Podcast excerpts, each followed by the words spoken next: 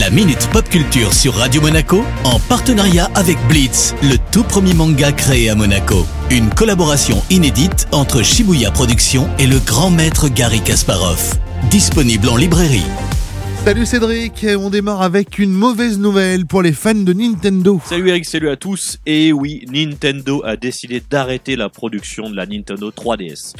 Alors c'est bien la preuve que toutes les choses bonnes ou mauvaises ont une fin dans cette vie. hein. On connaît la raison de l'arrêt de la production? Alors c'est assez simple, hein. en fait elle ne se vend plus aussi bien depuis la sortie de la Nintendo Switch en mars 2017. Alors il faut dire qu'en seulement 3 ans et demi, la Switch a été vendue à plus de 61 millions d'exemplaires dans le monde. Alors pourtant la 3DS en est à 75 millions depuis sa sortie en 2011, hein, ce qui est juste énorme, mais au pays de Mario c'est clairement pas suffisant. Et surtout on veut éviter la concurrence frontale car va y avoir déjà du boulot pour contrer les PS5 et autres Xbox Series. Bon Cédric, ça suffit avec les mauvaises nouvelles. Changeons de sujet. Les héroïnes de DC Comics nous manquent.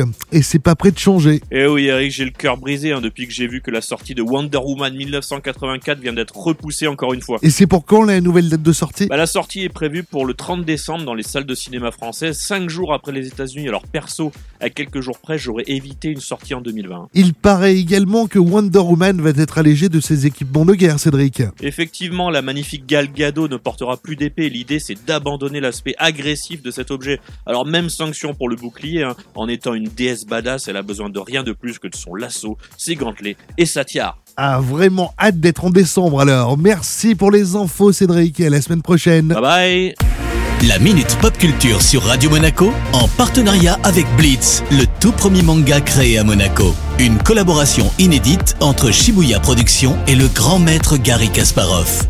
Disponible en librairie.